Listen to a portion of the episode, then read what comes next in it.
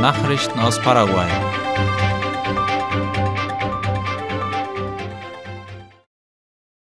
Das IPS erwirbt neue Ambulanzen zur Verstärkung des Krankentransportdienstes.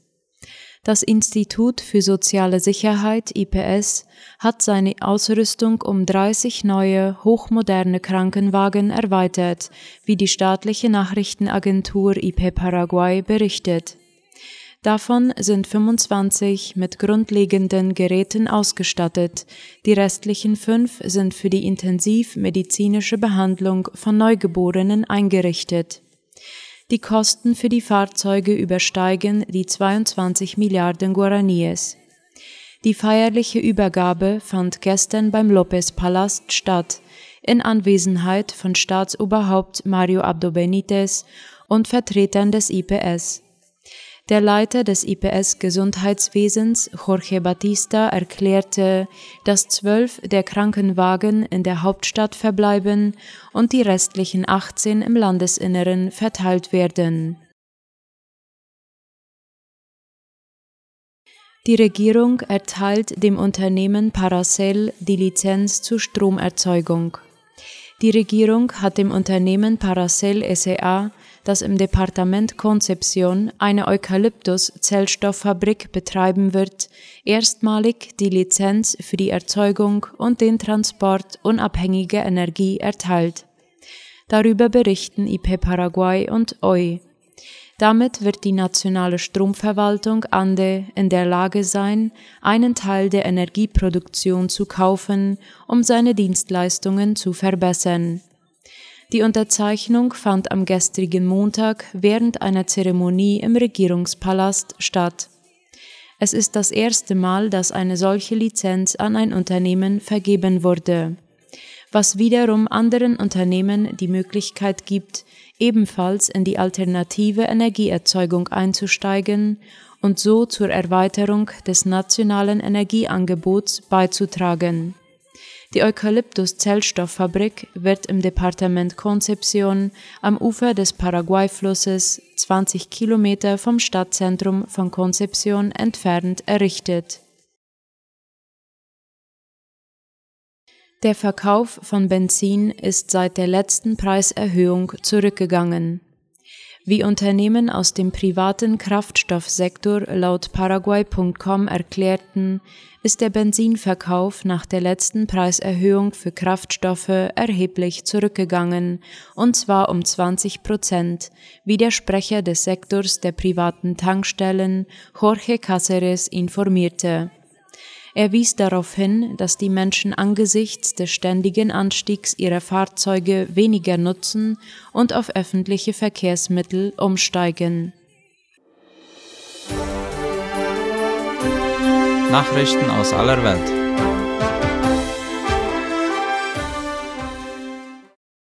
Putin und Bolsonaro diskutieren über globale Ernährungssicherheit.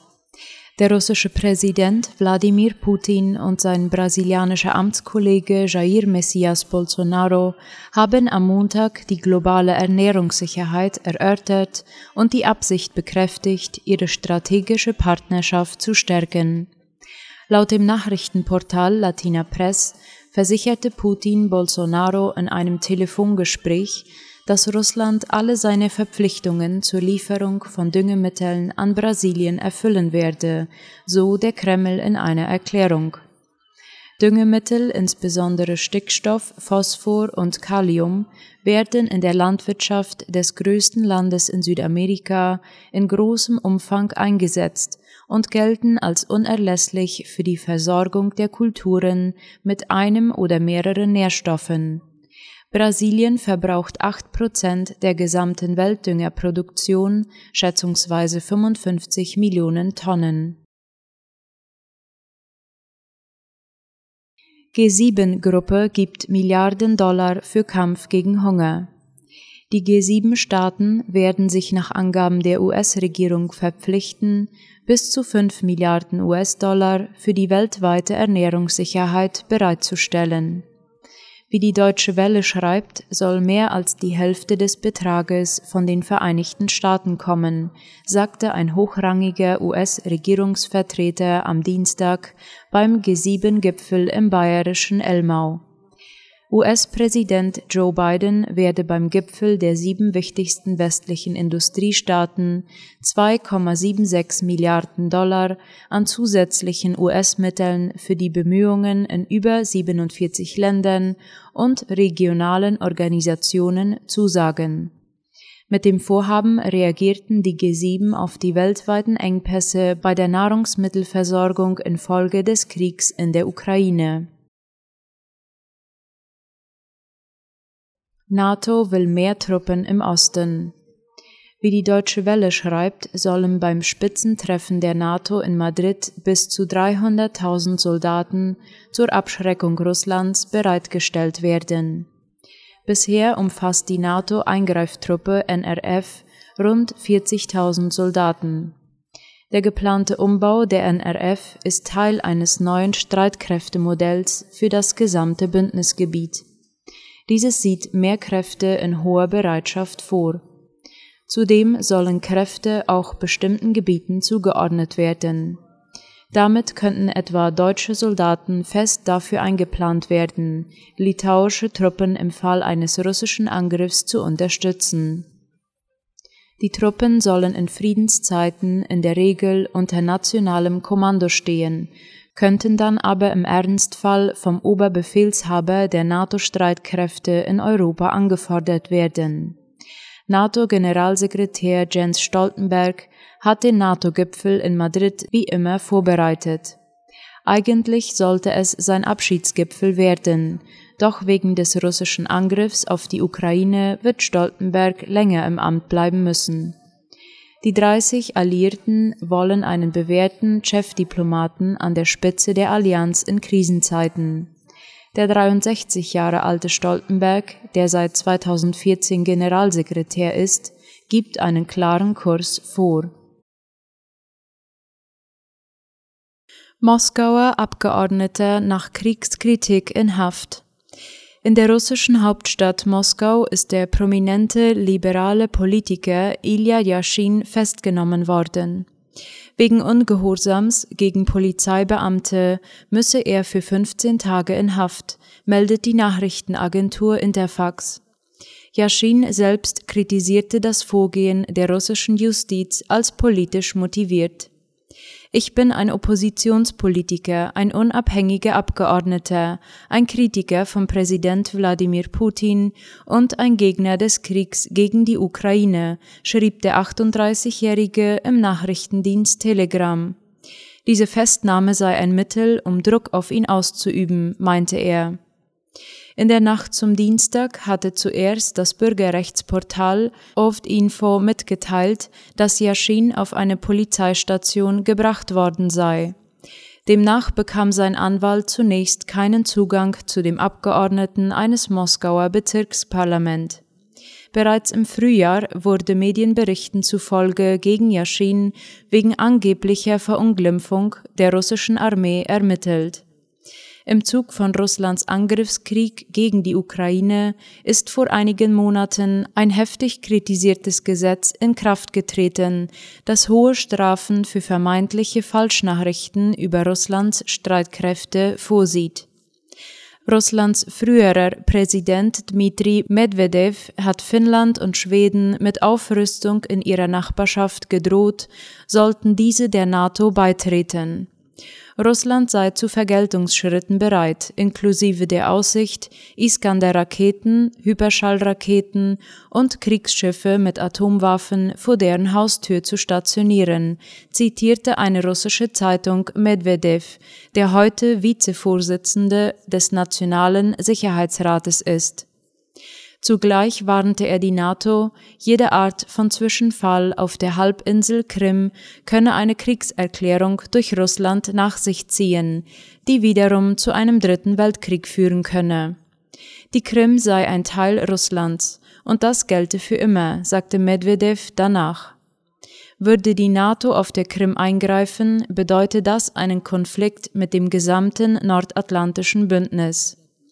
Völkerrechtlich gehört die Krim nach wie vor zur Ukraine. Eine Intervention auf der von Russland annektierten Halbinsel durch NATO-Truppen steht nicht zur Debatte. Tote nach Giftunfall in jordanischem Hafen. Beim Verladen eines mit Chlorgas gefüllten Containers ist ein Unfall passiert, wie die Deutsche Welle schreibt. Im jordanischen Hafen Aqaba am Roten Meer starben bei diesem Giftunfall mindestens 13 Menschen.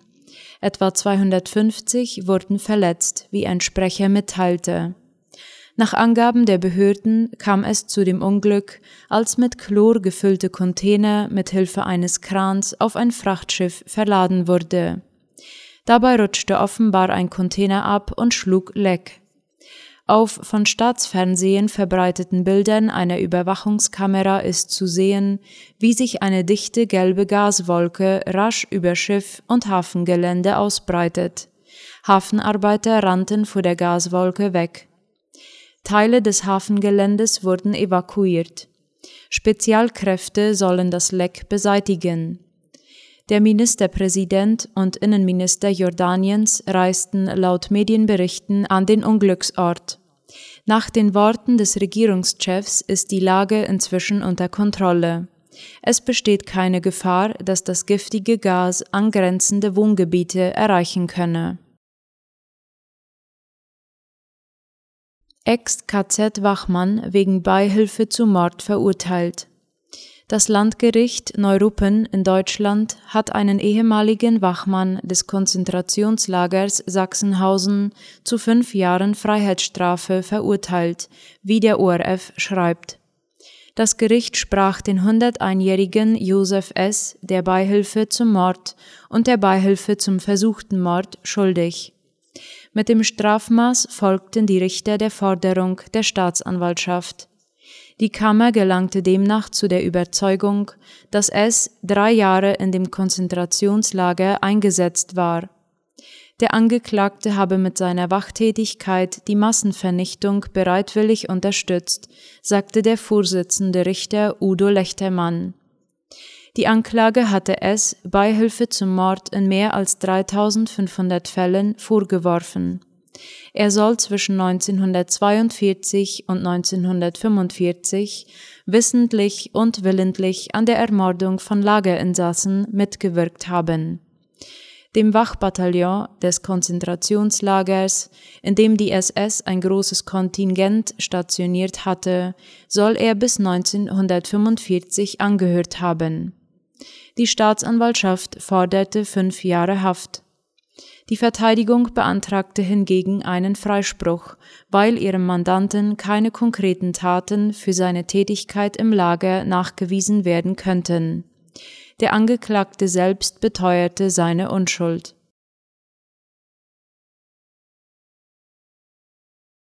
Zahl der Asylanträge in EU deutlich gestiegen. Angesichts von Kriegen und Konflikten hat die EU-Asylbehörde EUAA im vergangenen Jahr einen deutlichen Anstieg an Asylanträgen in der Europäischen Union verzeichnet. In den Mitgliedstaaten seien rund 648.000 Gesuche eingegangen, teilte die Behörde laut dem ORF mit. Damit liege die Zahl um ein Drittel höher als ein Jahr zuvor. Die größten Gruppen an Antragstellen bildeten Menschen aus dem Kriegsland Syrien und aus Afghanistan, wo das Chaos nach dem Abzug internationaler Truppen und die Machtübernahme der Taliban im August eine Flüchtlingsbewegung auslösten.